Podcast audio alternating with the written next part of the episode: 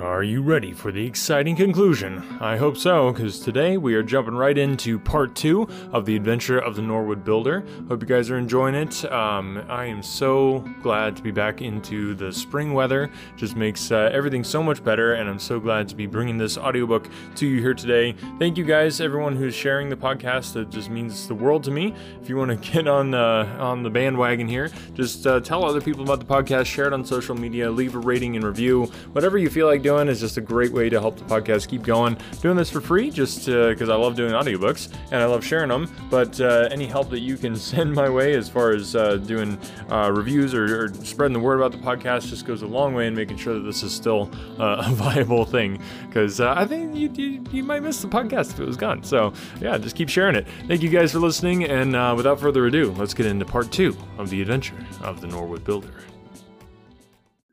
Well, I tried one or two leads, but could get at nothing which would help our hypothesis, and several points which would make against it. I gave it up at last, and off I went to Norwood. This place, Deep Dene House, is a big modern villa of staring brick, standing back in its own grounds, and a laurel clumped lawn in front of it. To the right, and some distance back from the road, was the timber yard which had been the scene of the fire. Here's a rough plan on a leaf of my notebook. This window on the left is the one which opens into Oldacre's room. You can look into it from the road, you see. That is about the only bit of consolation I have had today. Lestrade was not there, but his head constable did the honours. They had just found a great treasure trove.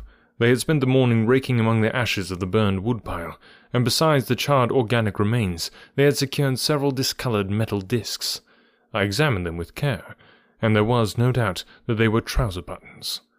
I even distinguished that one of them was marked with the name of Hyams, who was Oldacre's tailor. I then worked the lawn very carefully for signs and traces, but this draught has made everything as hard as iron.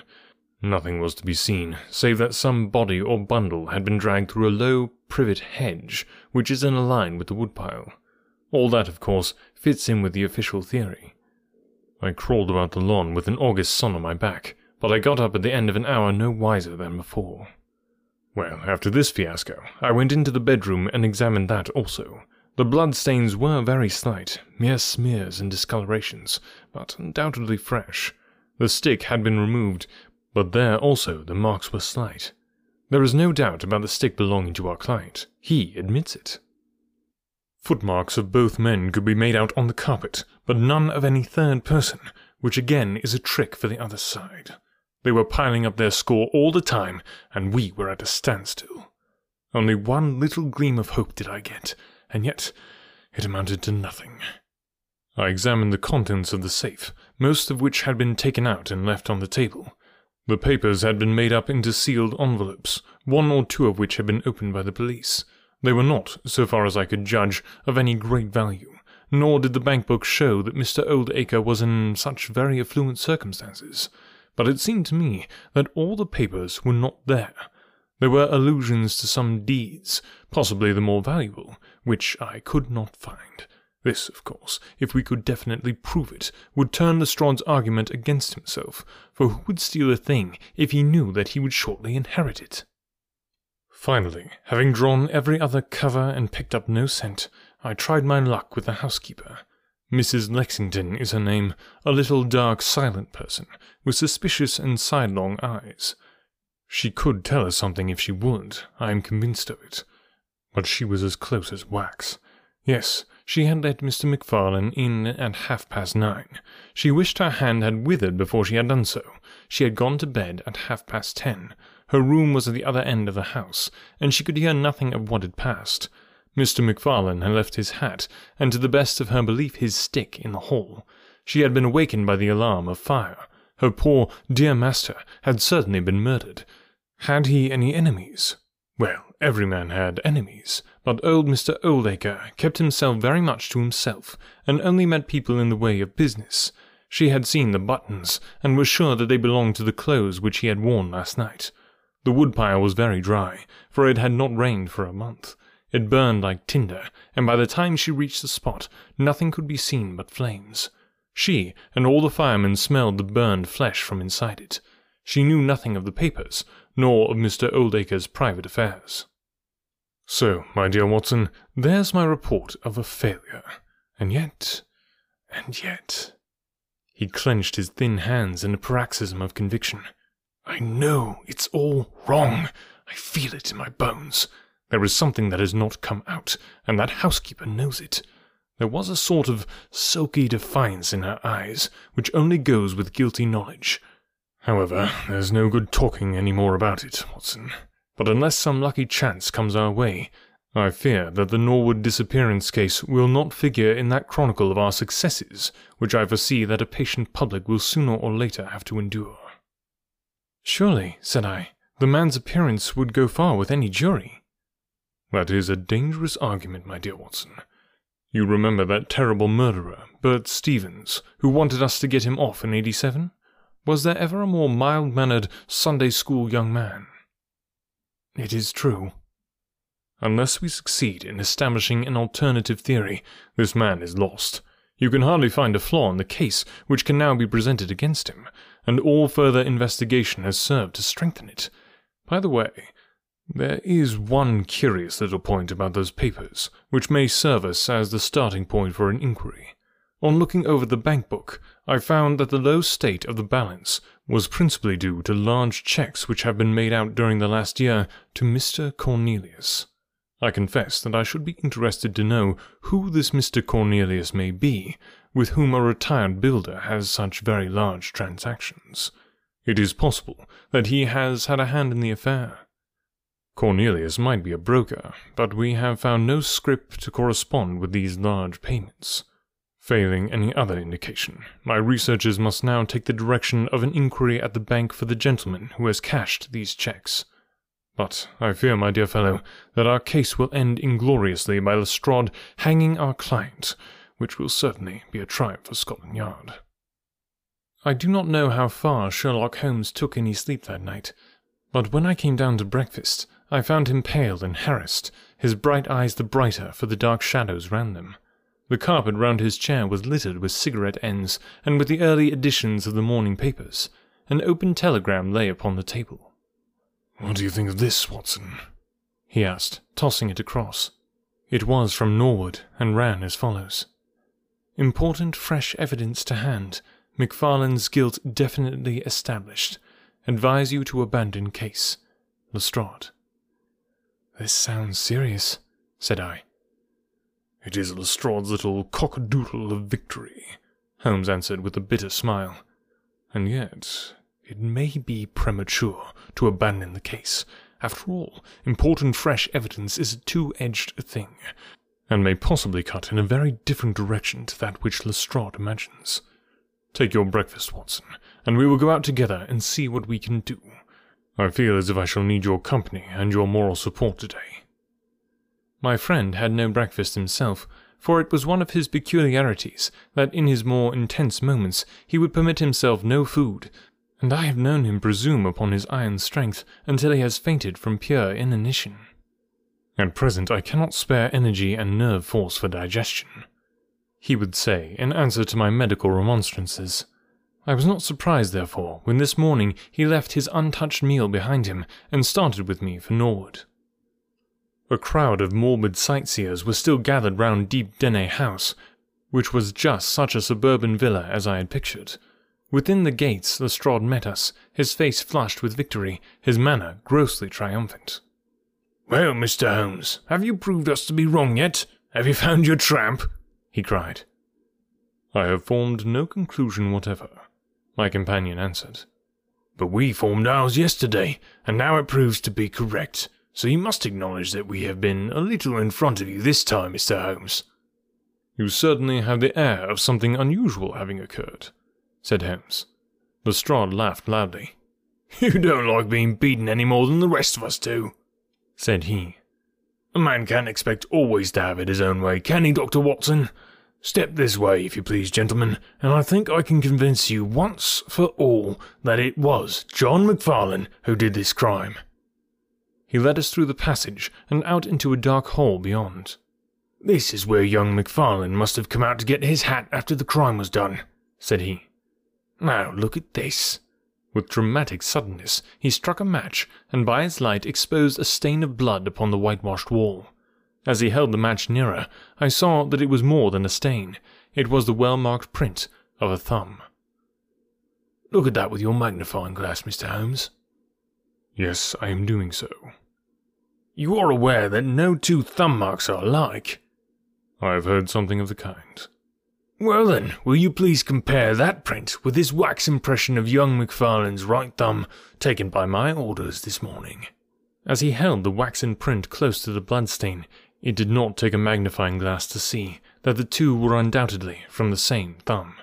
It was evident to me that our unfortunate client was lost. That is final, said Lestrade. Yes, that is final, I involuntarily echoed. It is final, said Holmes. Something in his tone caught my ear, and I turned to look at him. An extraordinary change had come over his face. It was writhing with inward merriment. His two eyes were shining like stars.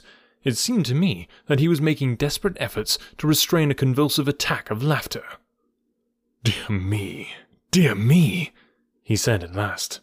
Well now, who would have thought it? And how deceptive appearances may be, to be sure. Such a nice young man to look at. It is a lesson to us not to trust our own judgment, is it not, Lestrade? Yes, some of us are a little too much inclined to be cocksure, Mr. Holmes, said Lestrade. The man's insolence was maddening, but we could not resent it. What a providential thing that this young man should press his right thumb against the wall in taking his hat from the peg. Such a very natural action, too, if you come to think of it. Holmes was outwardly calm, but his whole body gave a wriggle of suppressed excitement as he spoke. By the way, Lestrade, who made this remarkable discovery? It was the housekeeper, Mrs. Lexington, who drew the night constable's attention to it. Where was the night constable? He remained on guard in the bedroom where the crime was committed, so as to see that nothing was touched. But why didn't the police see this mark yesterday? Well, we had no particular reason to make a careful examination of the hall. Besides, it's not in a very prominent place, as you see. No, no, of course not. I suppose there is no doubt that the mark was there yesterday. Lestrade looked at Holmes as if he thought he was going out of his mind.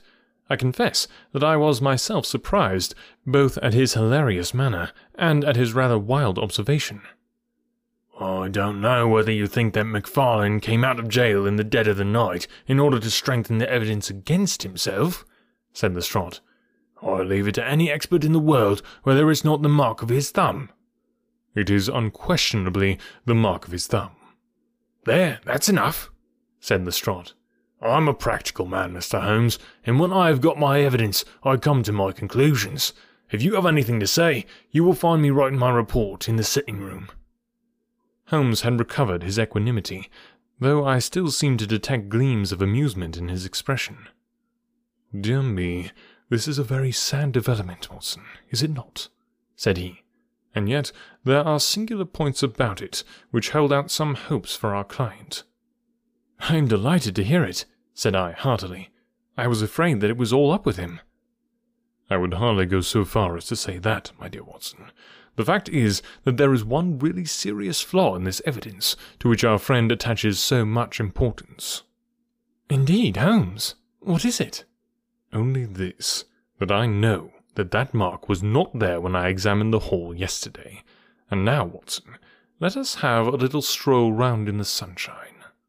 With a confused brain, but with a heart into which some warmth of hope was returning, I accompanied my friend in a walk round the garden. Holmes took each face of the house in turn and examined it with great interest. He then led the way inside and went over the whole building from basement to attic. Most of the rooms were unfurnished, but none the less Holmes inspected them all minutely. Finally, on the top corridor, which ran outside three untenanted bedrooms, he again was seized with a spasm of merriment. There are really some very unique features about this case, Watson, said he. I think it is time now that we took our friend Lestrade into our confidence. He has had his little smile at our expense, and perhaps we may do as much by him, if my reading of this problem proves to be correct. Yes, yes, I think I see how we should approach it. The Scotland Yard inspector was still writing in the parlour when Holmes interrupted him. I understood that you were writing a report of this case, said he. So I am. Don't you think that it may be a little premature? I can't help thinking that your evidence is not complete. Lestrade knew my friend too well to disregard his words. He laid down his pen and looked curiously at him. What do you mean, Mr. Holmes? Only that there is an important witness whom you have not seen. Can you produce him? I think I can. Then do so. I will do my best. How many constables have you? There are three within call. Excellent, said Holmes. May I ask if they are all large, able bodied men with powerful voices? I have no doubt they are, though I fail to see what their voices have to do with it.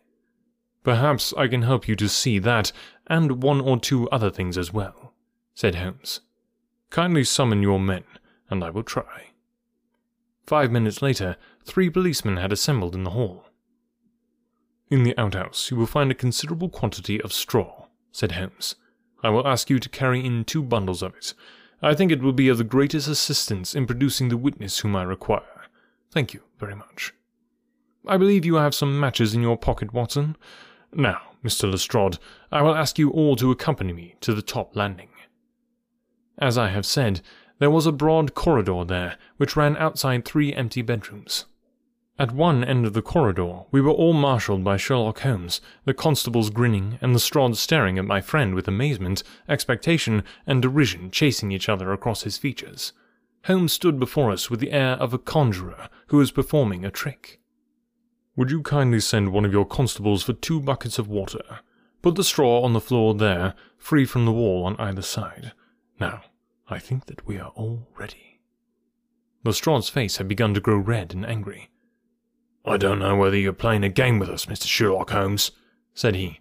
If you know anything, you can surely say it without all this tomfoolery. I assure you, good Lestrade, that I have an excellent reason for everything that I do. You may possibly remember that you chaffed me a little some hours ago, when the sun seemed on your side of the hedge, so you must not grudge me a little pomp and ceremony now. Might I ask you, Watson, to open that window, and then put a match to the edge of the straw? I did so, and driven by the draught, a coil of grey smoke swirled down the corridor, while the dry straw crackled and flamed. Now, we must see if we can find this witness for you, Lestrade. Might I ask you all to join in the cry of fire? Now then, one, two, three. Fire! We all yelled. Thank you. I will trouble you once again. Fire! Just once more, gentlemen, and all together. Fire! The shout must have rung over Norwood. It had hardly died away when an amazing thing happened. A door suddenly flew open out of what appeared to be solid wall at the end of the corridor. A little wizened man darted out of it like a rabbit out of its burrow. Capital, said Holmes calmly. Watson, a bucket of water over the straw. That will do. Lestrade, allow me to present you with your principal missing witness, Mr. Jonas Oldacre. The detective stared at the newcomer with blank amazement. The latter was blinking in the bright light of the corridor, and peering at us and at the smouldering fire. It was an odious face, crafty, vicious, malignant, with shifty light grey eyes and white lashes. What's this then?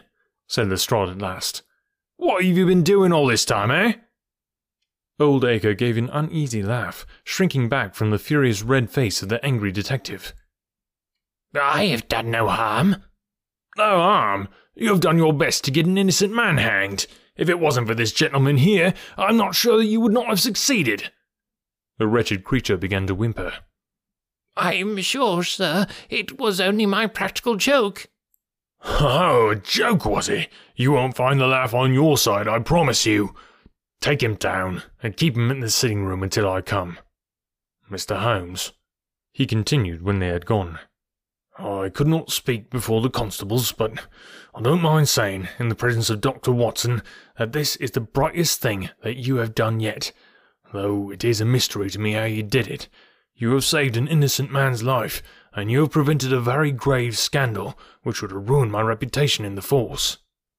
Holmes smiled and clapped Lestrade upon the shoulder. Instead of being ruined, my good sir, you will find that your reputation has been enormously enhanced. Just make a few alterations in that report which you were writing, and they will understand how hard it is to throw dust in the eyes of Inspector Lestrade. And you don't want your name to appear? Not at all. The work is its own reward. Perhaps I shall get the credit also at some distant day, when I permit my zealous historian to lay out his fool's cap once more. Eh, Watson? Well, now, let us see where this rat has been lurking. A lath and plaster partition had been run across the passage six feet from the end, with a door cunningly concealed in it. It was lit within by slits under the eaves. A few articles of furniture and a supply of food and water were within, together with a number of books and papers. There's the advantage of being a builder, said Holmes as we came out. He was able to fix up his own little hiding place without any confederate, save, of course, that precious housekeeper of his, whom I should lose no time in adding to your bag, Lestrade. I'll take your advice. But how did you know of this place, Mr. Holmes? I made up my mind that the fellow was in hiding in the house. When I paced one corridor and found it six feet shorter than the corresponding one below, it was pretty clear where he was. I thought he had not the nerve to lie quiet before an alarm of fire. We could, of course, have gone in and taken him, but it amused me to make him reveal himself. Besides, I owe you a little mystification, Lestrade, for your chafe in the morning. Well, sir, you certainly got equal with me on that. But how in the world did you know that he was in the house at all? The thumb mark, Lestrade. You said it was final, and so it was, in a very different sense. I knew it had not been there the day before. I pay a good deal of attention to matters of detail, as you may have observed, and I examined the hall, and was sure that the wall was clear. Therefore, it had been put on during the night. But how? Very simply. When those packets were sealed up, Jonas Oldacre got Macfarlane to secure one of the seals by putting his thumb upon the soft wax. It would be done so quickly and so naturally that I dare say the young man himself has no recollection of it. Very likely it just so happened, and Oldacre had himself no notion of the use he would put it to. Brooding over the case in that den of his, it suddenly struck him what absolutely damning evidence he could make against Macfarlane by using that thumb mark, it was the simplest thing in the world for him to take the wax impression from the seal, to moisten it in as much blood as he could get from a pinprick, and put the mark upon the wall during the night, either with his own hand or with that of his housekeeper. If you examine among those documents which he took with him into his retreat, I will lay a wager that you will find the seal with the thumb mark upon it. Wonderful, said Lestrade. Wonderful. It's all as clear as crystal, as you put it. But what is the object of this deep deception, Mr. Holmes? It was amusing to me to see how the detective's overbearing manner had changed suddenly to that of a child asking questions of its teacher. Well, I don't think it's very hard to explain. A very deep, malicious, vindictive person is the gentleman who is now waiting us downstairs. You know that he was once refused by Macfarlane's mother. You don't? I told you that you should go to Blackheath first, and Norwood afterwards. Well, this injury, as he would consider it, has rankled in his wicked, scheming brain, and all his life he has longed for vengeance, but never seen his chance. During the last year or two, things have gone against him, secret speculation, I think, and he finds himself in a bad way. He determines to swindle his creditors, and for this purpose he pays large checks to a certain Mr. Cornelius, who is, I imagine, himself under another name. I have not traced these checks yet, but I have no doubt that they were banked under that name at some provincial town, where Oldacre from time to time led a double existence. He intended to change his name altogether, draw this money, and vanish, starting life again elsewhere.